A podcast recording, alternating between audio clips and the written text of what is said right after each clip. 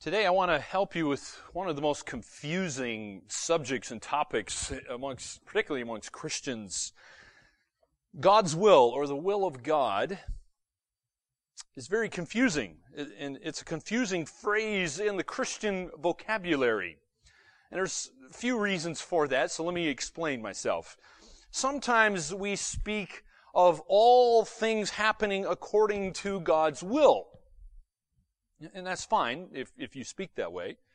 But other times we talk about being obedient and doing God's will. Well, that's not the same as the first statement. And then other times we talk about finding the will of God. So there's confusion. Eh, we're using the will of God or God's will in different forms, different expressions. And so there's at least three different ways we can think about the will of God. Let me explain this, and this isn't original with me. You can find this from all kinds of various sources. But the Bible shows us that God's will has two sides to it, kind of like a coin, right?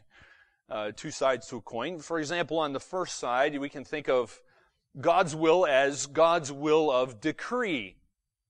And this refers to what God has ordained in other words, everything that comes to pass is according to God's sovereign will or God's sovereign decree. That's one way of looking at it. That's only one side of the coin though. For example, Ephesians 1 verse 11 gives us an example of God's will of decree where it says, In Him we have obtained an inheritance, having been predestined according to the purpose of Him who works all things according to the counsel of his will. So that's God's will of decree, where everything that's coming to pass is according to God's sovereign decree. But there's another side to the coin. There is God's will of desire. Obviously, not everything that happens on planet Earth is God's will of decree. And so this re- refers to what God has commanded, what God desires from his creatures. And there's an example on the screen here for you.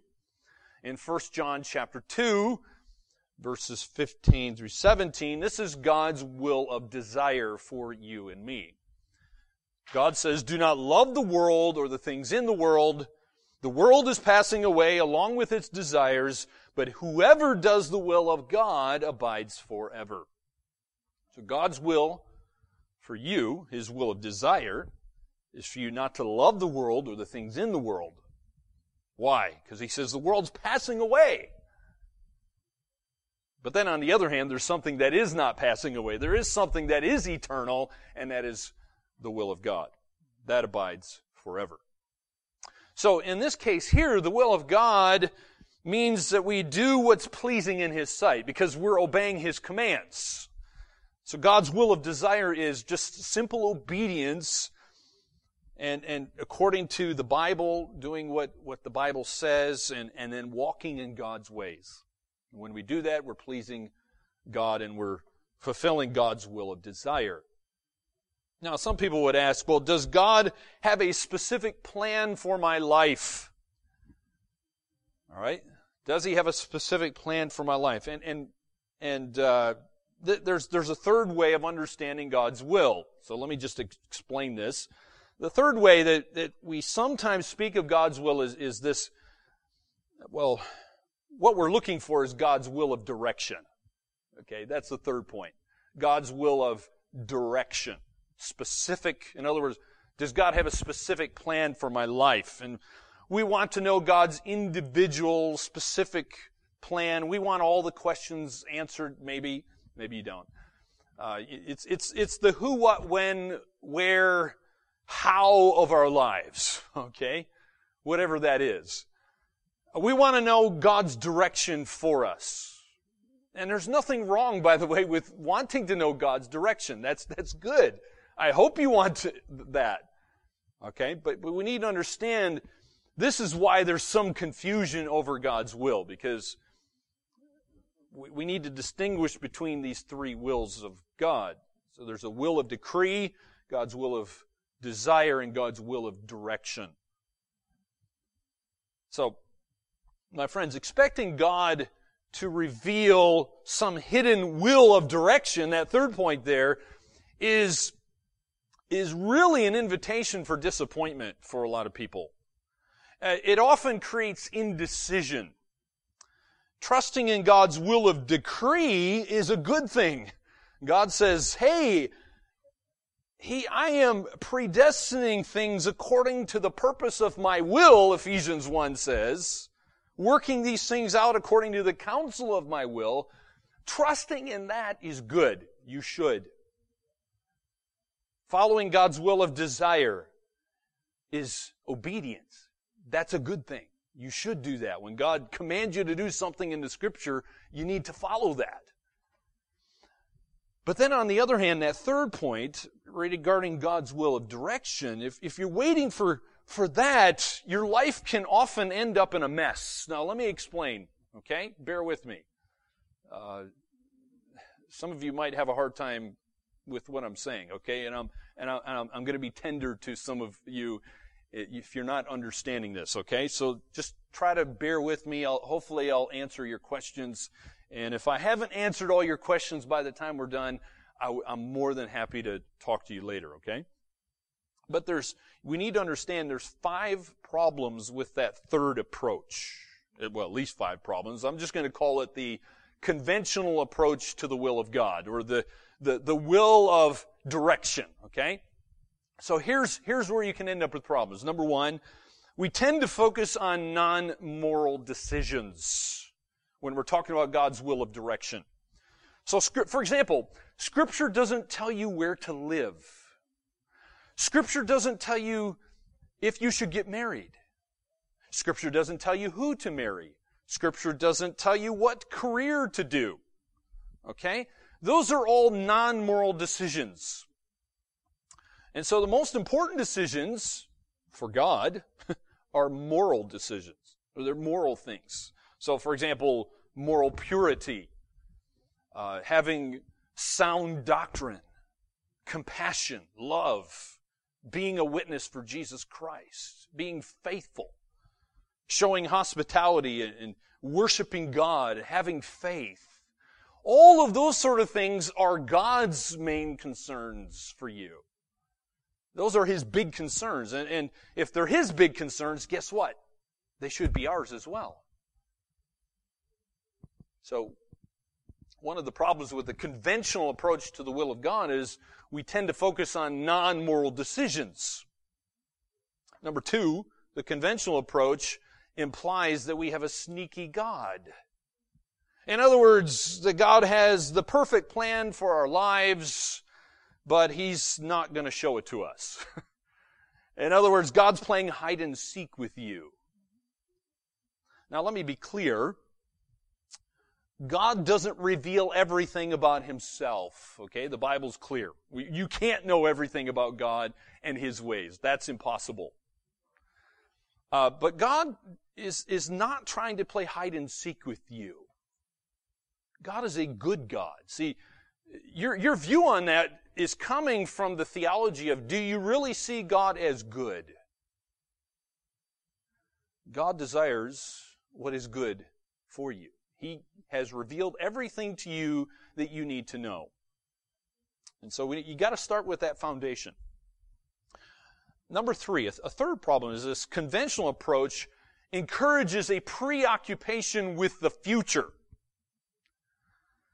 Now, the way many Christians treat God's will is no different than some people would, would look at a horoscope. Uh, do you know what a horoscope is? you know, looking at the stars and constellations and stuff, and I'm going to determine what I'm going to do in the future based on stars or other things. Some people you know, come to God asking questions like, well, is the job market good for me today? I wouldn't recommend going to the horoscope and determining your financial future based on the horoscope. That's dangerous. We want to know what tomorrow is going to bring instead of just simply uh, being content with simple obedience on this journey of life. And so we sometimes people might obsess with the future. We might get anxious. By the way, what, what is anxiety? What, what does it mean to be anxious? Well, somebody has thought of it this way. It's living out the future before it actually gets here. You're living out the future before it gets here. And I want you to listen to what the Bible says about that in James chapter 4. Look at James 4 in your Bibles.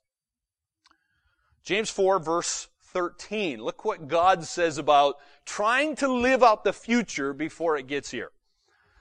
James 4 verse 13. Come now, you who say, today or tomorrow we will go into such and such a town and spend a year there and trade and make a profit. Yet you do not know what tomorrow will bring. What is your life? For you are a mist, a mist that appears for a little time and then vanishes. Instead, you ought to say, if the Lord wills, we will live and do this or that. Let me just point out a few things from this particular text here in James 4. One of the things we see here is it's showing us the sovereignty of God.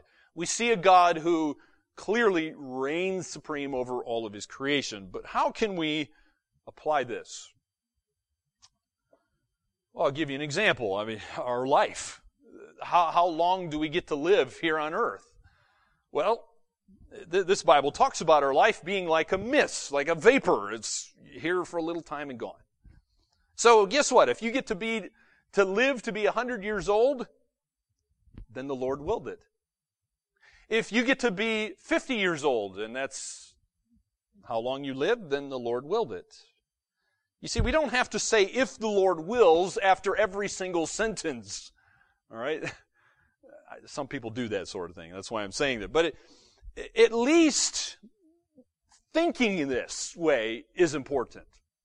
It needs to be in our heads and our hearts. We're thinking if the Lord wills in, in regards to all of our plans and what we do. So we must live our lives believing that all of our plans are subject to the will of God because that's the way it should be. We, we need to be humble in looking to the future because we don't control the future. God controls the future. God controls it. And so we need to be humble in regards to our plans in the future. But also we must renounce our sinful desire to know the future and to be in control. See, one of the deep idols of our hearts, maybe not for you, but for a lot of people, a deep idol is control. They can't stand not being in control of, of things and events in people in their lives. The reality is we're not gods. And the Bible says we walk by faith, not by sight. So we walk into the future with confidence, why? Because we're trusting in the God of the future. The future is actually known by God. Now, why is this important? Because worry is a sin. Why is worry a sin? Worry about the future is actually technically the sin of unbelief. Because worry shows that our hearts are not resting in God. They're not trusting in God's promises for you. So that's one of the problems. Number four, uh, a fourth problem with this conventional approach to the will of God, God's will of direction is it undermines personal responsibility, accountability, and initiative.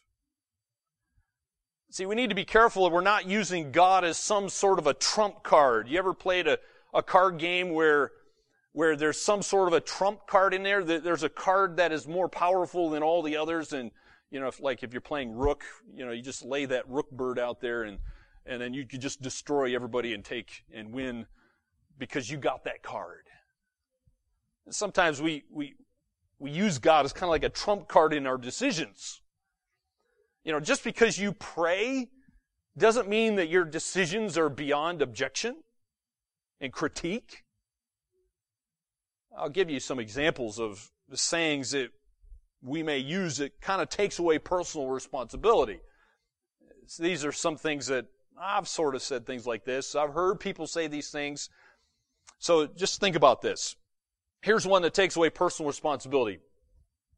God told me to do this. Anybody ever told you that? God told me to do this. And then when somebody tells you that, you're like, ooh, that shuts the conversation down. Now what do I say? Or, or some people say, well, God's leading me here to do this job, to go to this place. So let me give you some different terminology that I suggest you use because that kind of way of talking, when we say God told me to do this or God's leading me here, is actually taking away personal responsibility and accountability and initiative. So may I suggest you talk more like this? Well, I prayed about it, and this seems to be the best. Do you see the difference? Very slight difference. See? It's not taking away prayer. It's not taking away seeking God's face and using His wisdom in, in all the decisions that you make. By all means, do that and, and pray about that. But sometimes there can be more than one right answer. And so sometimes we pray about it and it's good for us. We can just say, well, this seems to be what the best thing to do in this situation. Or, or another way you can, you can say it is, it seems like God is leading me. But there's a difference there. I hope you understand that. The uh, number five, uh, uh, the fifth problem with the conventional approach is it enslaves us in subjectivism. You say, well, what's subjectivism? Well, here's one definition I found. It's that knowledge is just merely subjective. There's no external or objective truth. Now, please don't misunderstand me. I, I know you might, some of you might find this difficult, what I'm talking about here. Our decisions are subjective sometimes. In other words, that's, that's not always a bad thing. Sometimes you have to go on a hunch. Sometimes you go on a feeling or, uh, it's not bad to make non-moral decisions based on your gut or your feelings. We all do that.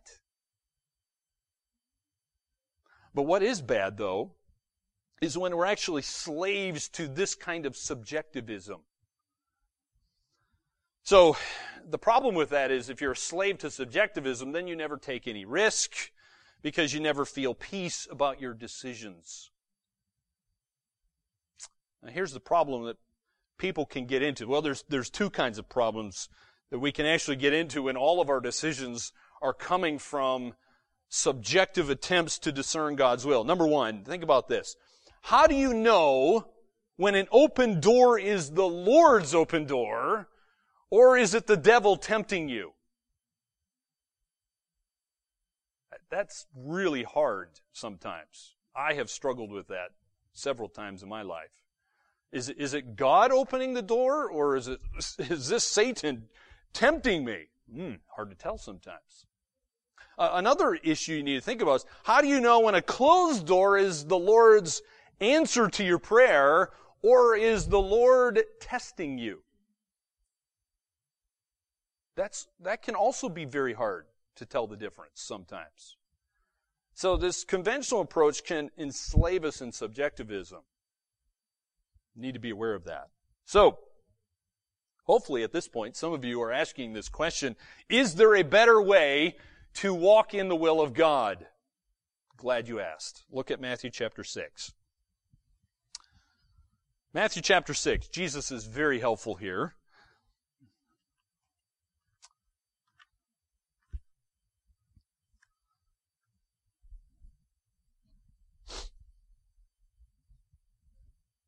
This is Jesus' way. Okay? Not my way, Jesus' way. I hope it, it is your way. Jesus is helping us here with decisions of life. How do we live in this world? All right, look at Matthew 6, verse 25. Matthew 6, 25, Jesus says, Therefore I tell you, do not be anxious about your life, what you will eat or what you will drink, nor about your body, what you will put on. Is not life more than food and the body more than clothing? Look at the birds of the air. They neither sow nor reap nor gather into barns, and yet your heavenly Father feeds them. Are you not of more value than they? And which of you, by being anxious, can add a single hour to his span of life? And why are you anxious about clothing? Consider the lilies of the field, how they grow. They neither toil nor spin. Yet I tell you, even Solomon in all his glory was not arrayed like one of these. But if God so clothes the grass of the field, which today is alive and tomorrow is thrown into the oven, will he not much more clothe you, O you of little faith? Therefore do not be anxious saying, what shall we eat? Or what shall we drink? Or what shall we wear? For the Gentiles seek after all these things, and your heavenly Father knows that you need them all, but seek first the kingdom of God and His righteousness, and all these things will be added to you. Therefore, do not be anxious about tomorrow, for tomorrow will be anxious for itself. Sufficient for the day is its own trouble. So that's Jesus teaching on a better way of walking in the will of God. Let me explain a few things, highlight a few things. The big idea of the passage here is Jesus does not want us to worry about the future, but instead, what does he specifically say? He says, you must seek first his kingdom. And so, my friend, please understand that worry and anxiety are not merely bad habits that a lot of people have. In fact, they're, they're more than that. They're actually sinful fruits that are actually blossoming from the root of unbelief. That's the root problem, unbelief. And so in verse 30, it's interesting, Jesus says worry is actually evidence of little faith. So that's why I'm saying, according to Jesus, the root problem is unbelief. So, worry is a spiritual issue. It's not just a bad habit, it's a spiritual issue. And how do you fight worry and anxiety? You fight it with faith, belief. Now, you have to believe the right thing, of course. So let me encourage you to come to God's Word here in the Bible to find out what is it that I need to believe. Well, that's a big subject which we really can't elaborate on at the moment. But notice also in verse 33, there's a crucial understanding here uh, well, let me put it this way. Verse 33 is helpful and is, is crucial for understanding the will of God in our lives. Jesus says, seek first the kingdom of God and his righteousness. Well, notice what he doesn't say. He doesn't call us to seek some divine word, but instead God calls us to run hard after him. To, to run hard after his commands, seek his glory, See, it is the daily decision to seek God's kingdom or ours. That's the decision you have to make. Are you going to submit to Christ's lordship in your life or not? Are you going to live according to God's rules or your own? That's what Jesus is saying here. So how do we live in God's will? Jesus says, seek first God's kingdom and His righteousness. That's the priority. And then you leave all the other matters, things like your life, what you wear, your food, clothing, all those kind of things, we leave them in God's capable hands. He's gonna, He's gonna take care of you. Trust Him. So what is the will of God for us? I'm glad you asked, because I know God's will for you. I'm saying that kind of, I'm being cheeky on purpose. How do I know God's will for you? Well, guess what? It's the same for all of us. Same for me. God's will for me is the same for you. I'll give you just three points. Three basic things in scripture. We know for sure this is God's will. This is a good starting point. It's only a starting point. I'll give you three examples. It is God's will for you to live holy, separate lives. How do I know that? Because the Bible says in 1 Thessalonians 4 3, for this is the will of God. What is the will of God? Your sanctification. Your sanctification is God's will for you. That just means you're to be set apart from sin unto God. God's will is for you to always rejoice, pray, and give thanks. Again, 1 Thessalonians chapter 5 verse 16 says, rejoice always. Pray without ceasing. Give thanks in all circumstances, for this is the will of God. Not even doubt. It's clear. Another one, obvious, will of God for you and me is we're to be filled or controlled with or by the Holy Spirit. Ephesians 5:17 says, "Do not be foolish, but understand what the will of the Lord is. And do not get drunk, but be filled with the Spirit." Now, I've left part of that verse out. But you understand, God commands us.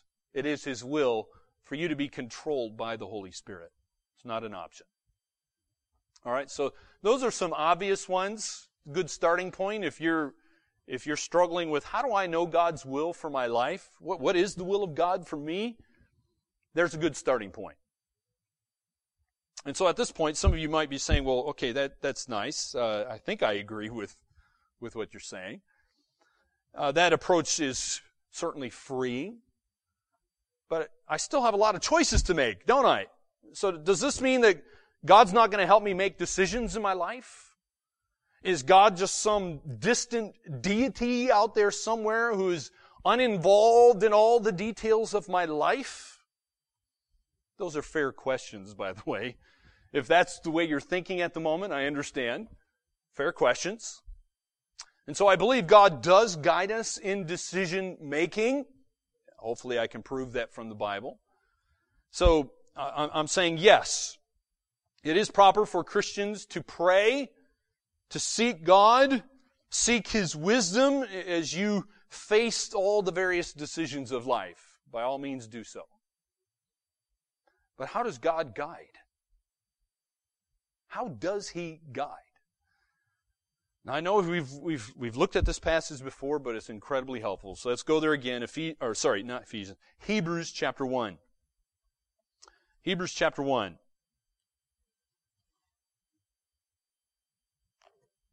Let's see how God guides. Because He does.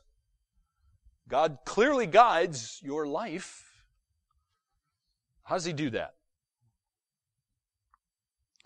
We're going to look at a key text for understanding how God speaks to us.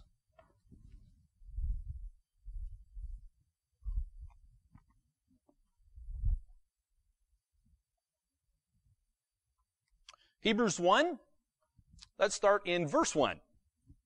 Verse 1. Hebrews 1, verse 1 says, Long ago, at many times and in many ways, God spoke to our fathers by the prophets. But in these last days, He has spoken to us by His Son, whom He appointed the heir of all things, through whom also He created the world. So let's look at uh, some statements here in, in this text that'll help us understand God's guidance in our lives. Number one, God guides us by His invisible providence. And, and He does this at all times. God guides you by His invisible providence at all times. For example, we read earlier Ephesians 1 verse 11, which says that God works all things according to the counsel of His will. In other words, God is lovingly directing your life. God knows everything about you more than you even know about yourself. And so He's working behind the scenes, down to the smallest details, even the smallest parts of your body. God's even working there. And often, by the way, we're not even aware of what God is doing. Like we, we don't even know a lot of times about our guardian angels and how God's using them in our life. How many times have we should have been killed and God saved our life, you know, because, because of his providence or whatever it is, okay? A lot of times we don't even know because God's providence is working. Another thing for us to think about is number two, God has spoken to us by His Son. Praise God. God has spoken. This is how He's chosen to reveal Himself by His Son, it says. So Jesus Christ here, according to Hebrews 1, is the superior revelation. That's the whole point of, of Hebrews, showing that Jesus is superior, He's supreme. So what does it mean that God now speaks to us by His Son? Well, it means that God shows His own person and character in the face of Christ. Now God's word to us is centered on Jesus. Well, how did God speak? God spoke when Jesus was here on earth. He did it. Well, we see in Scripture, he, he spoke through the life of Jesus, the death, the resurrection of Jesus.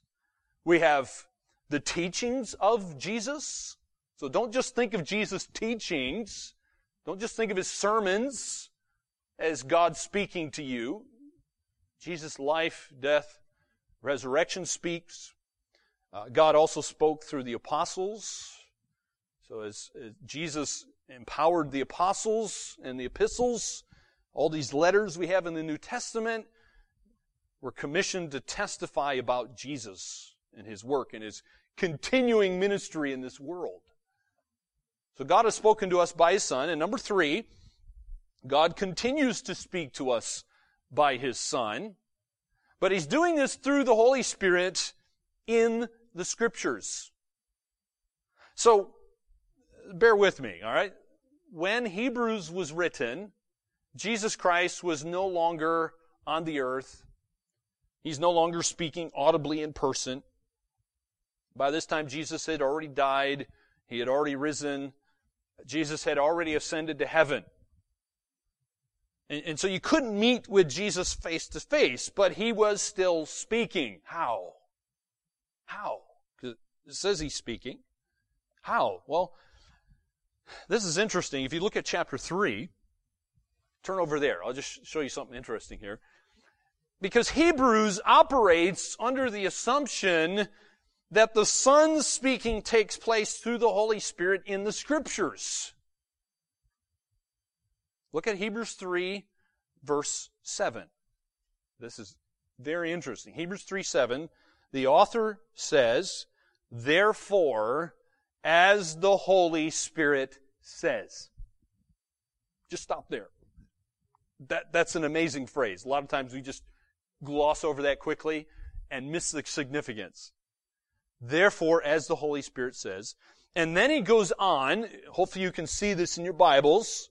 He's actually quoting from Psalm 95, obviously from your Old Testament. So it's remarkable that this word of scripture here, written a thousand years prior, can be introduced here with the words, the Holy Spirit says. Here's the point, my friends. if you're not getting the point, uh, here, here is the point that the scriptures are not a dead letter. The scripture is not a dead letter. In fact, God continues to speak through the Bible. That's why it says, therefore, as the Holy Spirit says. As he was quoting from Psalm 95. That's incredible. Uh, a fourth point we need to make here is that apart from the Spirit working through the Scripture, God does not promise to use any other means to guide us, nor should we expect Him to do so. Now, I know that might op- open a can of worms in our day, and I'm, I'm well aware of this. And for me, this is, this is really good news, and I hope for you as well, because when we read the Bible, we know, we actually know for sure, 100% sure. We don't have to guess. We know we're hearing from God every time we look at the Word of God. That's awesome because His Word, Hebrews even says this, you can look at chapter 4, that His Word is alive. It's not a dead book. It is active. It is powerful. It, in other words, it is working in you specifically you. Because look what Hebrews 4 verse 12 says. For the word of God is living and active, sharper than any two-edged sword, piercing to the division of soul and of spirit, of joints and of marrow, and discerning the thoughts and intentions of the heart. Wow. Praise God that He does that for us. Because discerning the intentions of your heart, man, w- without God's enabling, that's impossible. That is impossible. But praise God. He's given us His Word that is so active, it's so powerful, so alive, it's able even to do that. Discern the intentions of your heart. Well, let me discuss some tools that can you can use that'll help guide you. We've been talking about, well, how does God guide us? Well, there's some other things that God does use to help guide us, but all of these come with a warning. All of them come with a warning. And I'll explain how, hopefully they can be helpful, but they're often not helpful. Okay? So let me give you four big ones that I've, I've read about, I've heard about, that are often confusing to people. And sometimes we as Christians use this kind of language, so I want to just clear up the muddy waters. All right, that's my goal here. Number one is this, this terminology of open doors. Notice I put quotation marks around open doors. Christians often speak about these open doors from the Lord. I think, I think what we mean by that is that God's giving me some great opportunity uh, when we, when we kind of say that sort of thing. And so this sort of thing can be good if we see the open door as an opportunity to do something that we already know is, is a good thing, uh, something we should do. For example, I, I sometimes speak this way. God gave me an open door to share the gospel with one of my workmates. Great. Nothing wrong with that because that's a good thing. God commands me to be a witness for Jesus Christ. And so sometimes God does give us those kind of open doors, and you should walk through those open doors by all means. God gives you an opportunity to share the gospel with your neighbor. Take the open door. That's a good thing. But there's also foolish ways that we can kind of use this open door theology. For example, Christians are sometimes guilty of using the absence of an open door as an excuse for their own laziness. Now, I might be stepping on some toes here, and I might be doing this on purpose. For example, sometimes we might send out our CVs or resumes, and we might send them to a few companies we want to work for, and uh, we only send them to the ones we want to work for, of course, right? And, uh, you know, often the result is you, you send out a CV or resume and you, you don't get any response. And uh, if that is the case with you, you, you, you know, you might be tempted to say, well, hey, the Lord's not opening any doors. Well, that might be, perhaps. but maybe you also need to make some phone calls. Maybe you need to knock on some doors. Maybe you need to go visit some other potential employers. Maybe you need to go see some employment agencies. Maybe you need to do something else before you start blaming God for your unemployment. Do you see the point? We can be tempted to use so called lack of open doors for laziness. That's just one example. Another one is metaphorical fleeces. A, a, tool that God can use to guide you, but it comes with grave warnings, okay? And by metaphorical fleeces, of course, um, this approach to God's will comes from the story of Gideon in the book of Judges, which of course is in your Bible. And Gideon was one of the judges whom God used. And he asked God uh, for some special dew. Remember, he asked both ways put dew on the fleece and not on the grass. Oh, God did that. So we'll flip it around. All right, so do it the other way. And by the way, there are good reasons to think that Gideon's request is not a normative example. It's very dangerous when you start using stories in the Bible to decide what you're going to do in your life. Wouldn't recommend that. Uh, for, for example, uh, just for starters, Gideon didn't have a Bible. Uh, more than likely, he didn't even have a single page of God's Word. The other thing you need to keep in mind is, is the book of Judges generally doesn't provide a good example of much of anything. It's, it's a terrible book to read. Uh, the, the, the phrase that keeps popping up in the book of Judges is, they did what was right in their own eyes. That's not good.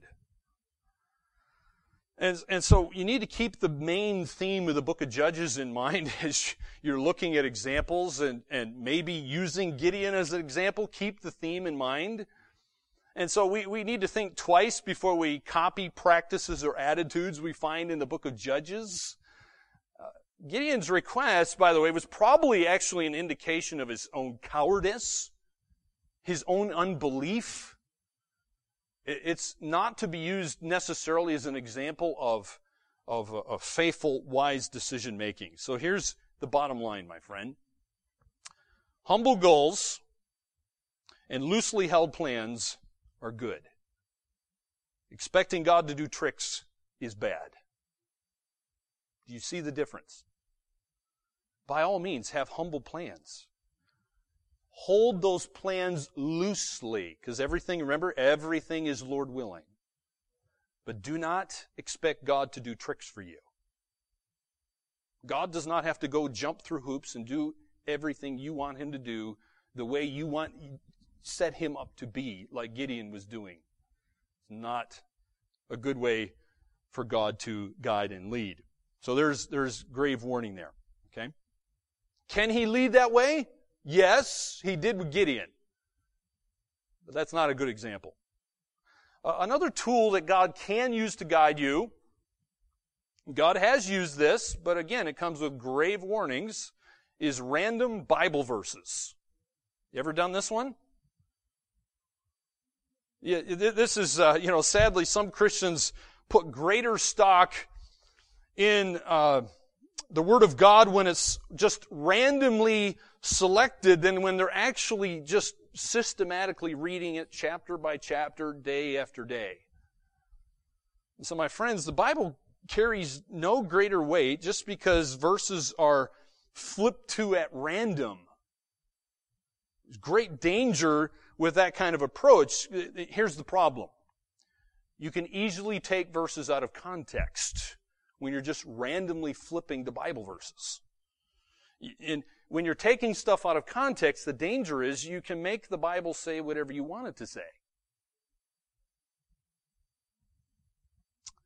I'll give you an example of eh, eh, there's there's one that I learned a long time ago when I was studying the Bible at, at the Christian University, learning hermeneutics. This is a joke, by the way, right? It's a joke, but hopefully you get the point. Some of you may have heard the, the joke about the guy who was hoping to get a word from the Lord. And he just happened to turn to Matthew chapter 27 verse 5, where it says that Judas went and hanged himself. Well, he wasn't happy with the word for the day, so the man flips his Bible open to another page where he, re- he read Luke chapter 10 verse 37. Jesus said, you go and do likewise. Now, you're supposed to laugh at that because that's a joke. But at the same time, it's not funny because there's heaps of people who randomly flip to Bible verses, and to them, it, the random Bible verses is more of God's leading in their life than the systematic reading of Scripture, chapter by chapter and day by day. It's dangerous. And, and by the way, that's a really extreme example, but I hope you get the point. Hopefully it does get the point across. We, we are not to put any stock in out of context answers that we somehow read into the Bible. Dangerous. So beware of random Bible verses taken out of context. The last one that we need to be aware of is impressions. Now, we all go with our gut feelings or impressions at times.